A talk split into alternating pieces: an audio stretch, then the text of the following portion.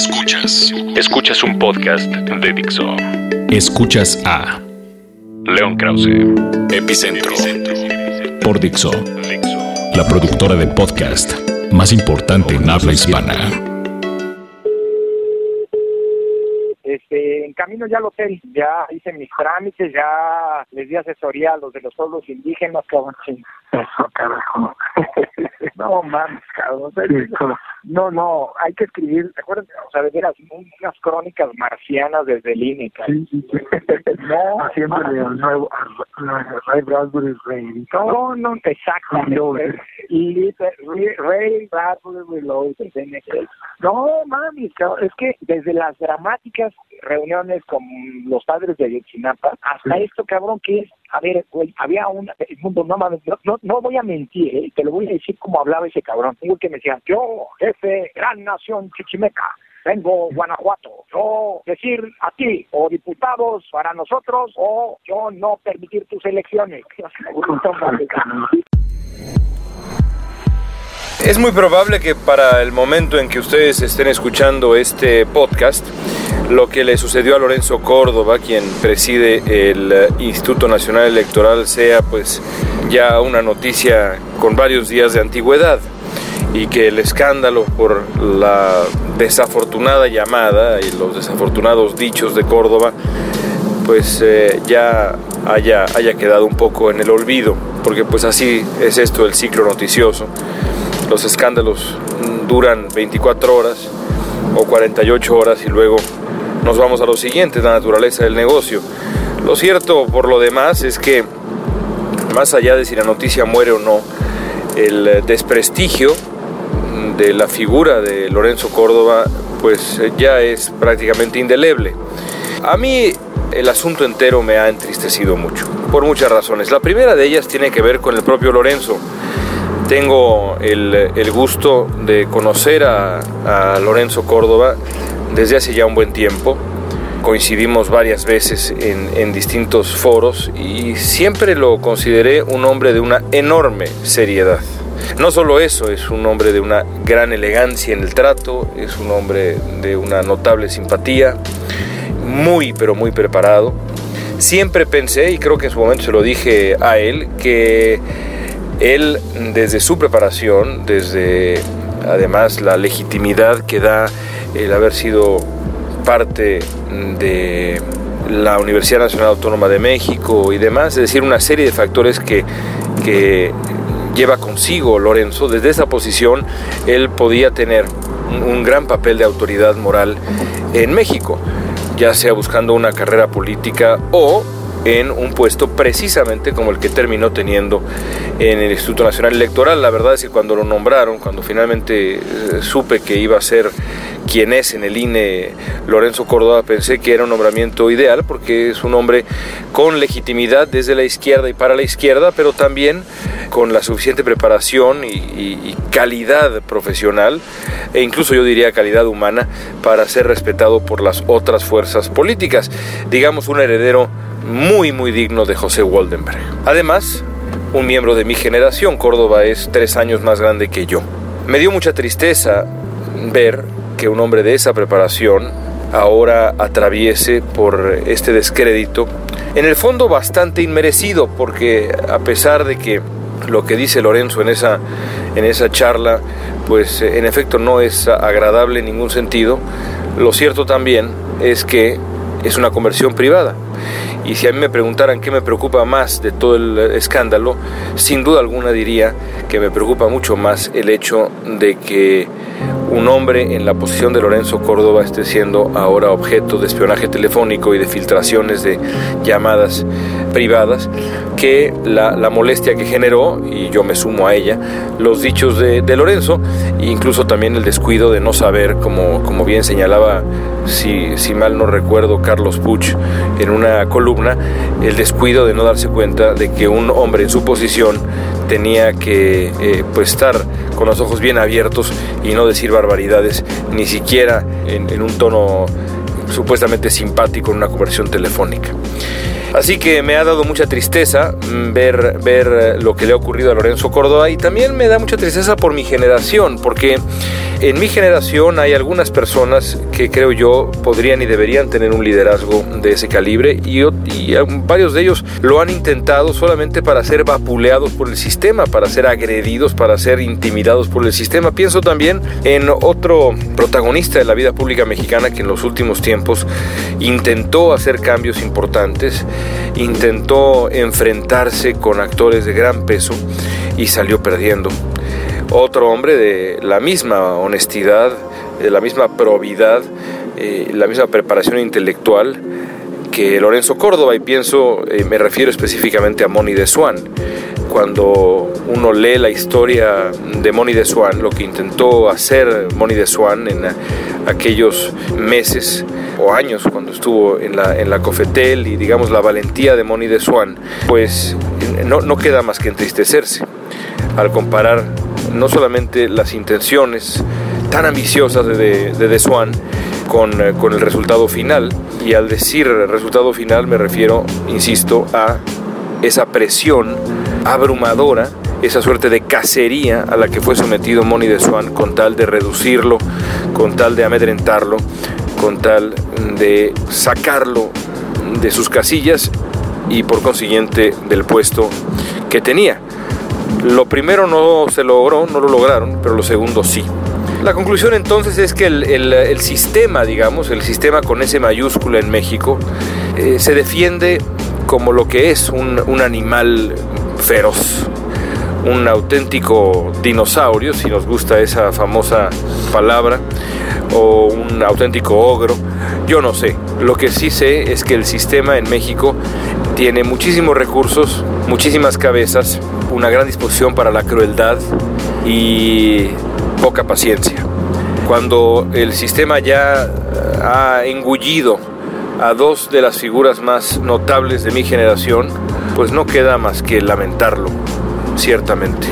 Yo espero que Lorenzo Córdoba retome fuerza y que su periodo en el INE sea exitoso porque de verdad que nos hace falta. Nos hace falta recuperar la confianza absoluta en las autoridades electorales de, México, confianza que se perdió de manera completamente injustificada y que no tenía nada que ver con los hechos después de las elecciones del 2006 y del 2012. Nos hace falta un INE fuerte, nos hace falta un presidente del INE fuerte. Yo creo que Lorenzo Córdoba tiene todas las eh, cartas credenciales para ser ese presidente fuerte me parece el candidato ideal, me lo parecía y me lo sigue pareciendo. Ojalá que retome esa fortaleza que tanto hace falta. Escuchas a León Krause, Epicentro.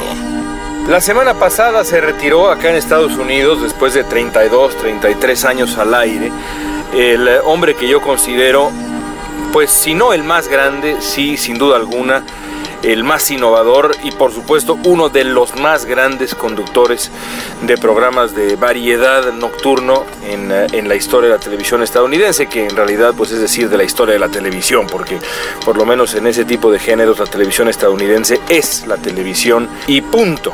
Me refiero por supuesto a David Letterman. No digo que sea el más grande de todos porque eh, hay, hay otros que me han parecido extraordinarios. Johnny Carson, por supuesto, el maestro de maestros. También eh, eh, un, hombre que admiré mucho, que se llamaba, se llama todavía porque vive, Dick Cavett, eh, un genio de la conversación, mucho más intelectual, mucho más profundo que, digamos, meramente entretenido. Pero por supuesto David Letterman fue en su tiempo un gran innovador y, la verdad cuando digo en su tiempo me refiero a todo este tiempo que estuvo al aire porque no, no dejó de ser innovador y es parte de su magia, es parte de la magia de Letterman el hecho de que a pesar de que con el tiempo se fue volviendo una figura plenamente reconocible y famoso el hombre, nunca dejó de innovar. En un principio tenía que, que innovar a fuerza porque Johnny Carson era el amo y señor del formato y, Letterman se vio obligado a hacer cosas distintas, algunas de verdad excéntricas para destacar además en un horario que era pues el páramo, no existía nada por ahí de la medianoche entre semana en la televisión estadounidense. Letterman lo descubrió, Letterman inventó un horario e inventó o reinventó un formato y ahora se, ha retirado. A mí lo que siempre me ha parecido más admirable de Letterman, además de esa voluntad de innovación, es algo que va de la mano con esa voluntad de innovación que es la inteligencia. A diferencia de otros... Uh, conductores del, mismo género, Letterman siempre me pareció un hombre inteligentísimo, a pesar de que las, uh, algunas de las cosas que hacía parecían pues realmente bobas, como no sé, eh, aventar desde una terraza, desde un techo, una bola de sandías a la calle, o yo que sé, cosas así que parecen bobas, en el fondo eran eh, irreverentes, transgresoras detrás de, la aparente simplicidad había una enorme inteligencia, una enorme voluntad, insisto, de innovar, de hacer cosas diferentes y solamente alguien inteligente puede, puede hacer eso. Además tenía un sentido del humor finísimo que incluso a veces podría ser agresivo desde su pasividad, esta famosa pasividad agresiva que Letterman perfeccionó, a diferencia, por ejemplo, de Jay Leno o del sucesor de Jay Leno, Jimmy Fallon, que son todo entusiasmo. Pero lo que uno nunca va a encontrar en Leno, eh, eh, o más bien lo que uno nunca encontró en Leno y lo que nunca encontraría en Fallon ahora, y eso pues puede o no ser un defecto. Para mí, simple y sencillamente son maneras distintas de hacer televisión. Lo que uno nunca va a encontrar en ellos es inteligencia, profundidad, un ánimo auténtico de percibir la realidad desde un ángulo distinto que no sea el del mero entretenimiento. Y eso es lo que, lo que tuvo Letterman y lo que a mí siempre me pareció asombroso del hombre. Me da mucho gusto que el eh, profesional de la televisión que ahora la CBS ha elegido para suceder a Letterman sea el Stephen Colbert, que para mí es junto con Letterman y junto con Jon Stewart y junto con Dick Cavett y demás, el heredero natural de ese estilo de comedia que arraiga tanto en la diversión y demás como en la inteligencia. Alguna vez leí que hay dos tipos de televisión o dos tipos de conductores de televisión. Los que uno sabe que son menos inteligentes que la mayoría de sus invitados y los que uno sabe que son más inteligentes que la mayoría de sus invitados, pero tienen la capacidad suficiente como para esconderlo cuando es así eh, eh, requerido, cuando es necesario. Así era Letterman, así es Colbert, uno de los eh, tipos más de verdad deslumbrantes desde el punto de vista de la velocidad mental que yo he visto en televisión. Alguna vez, y con esta anécdota termino, platiqué con David Jaberbaum, que fue uno de los escritores eh, centrales del Daily Show de, de Jon Stewart y eh, el hombre que está detrás de The Tweet of God, este, esta cuenta de Twitter que para mí pues, es una de las mejores que existen en ese medio. Y es, eh, Jaberbaum es un tipo brillantísimo, una mente cómica única uno de los hombres más inteligentes con los que yo he tratado, sin duda alguna, y un gran excéntrico.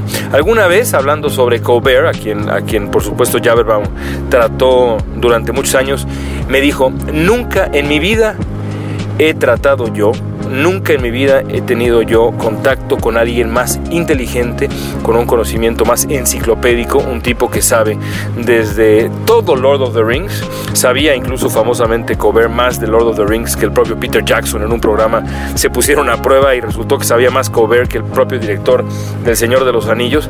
Desde eso hasta religión, hasta política, hasta música, hasta todo. Cover es un hombre de verdad de conocimiento enciclopédico.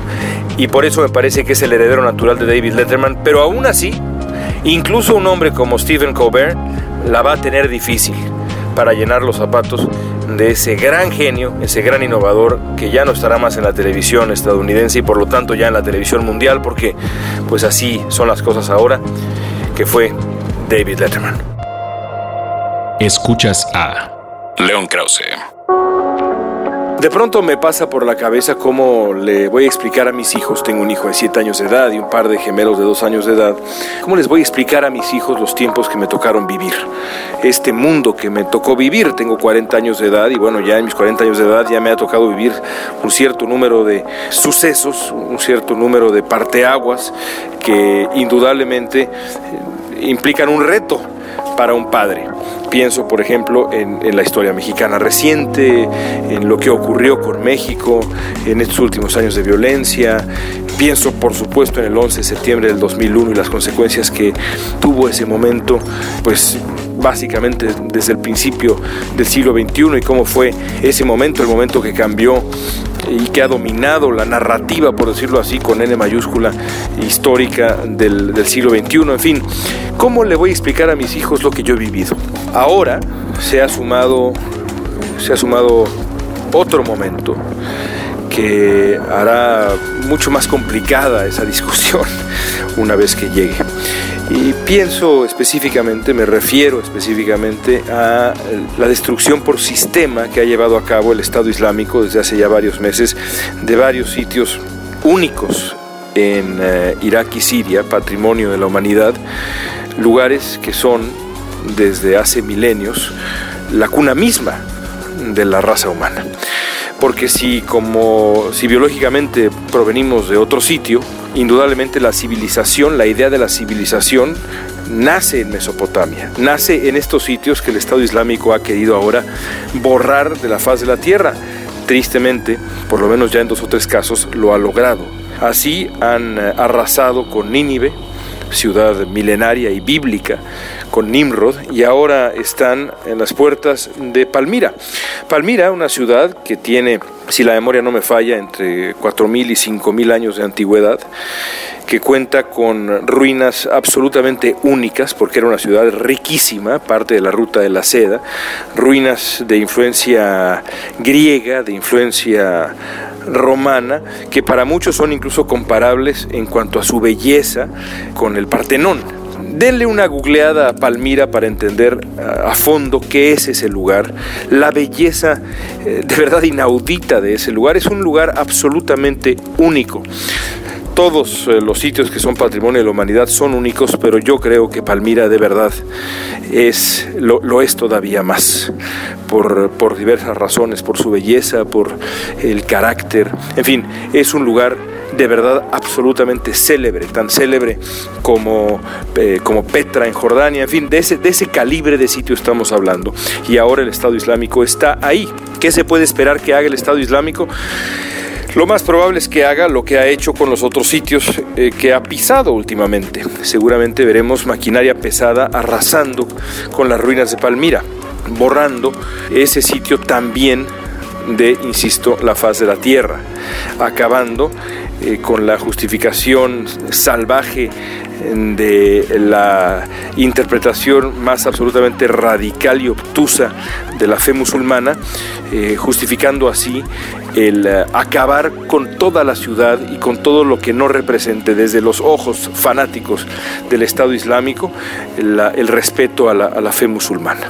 Eso es lo que veremos y es terrible decirlo, porque es ahí donde entra de nuevo eh, en la ecuación esa reflexión que, planteaba yo al principio, cómo explicarle a, nuestros hijos que en nuestros tiempos, que en pleno siglo XXI, hay gente capaz de atentar contra el patrimonio de la humanidad entera.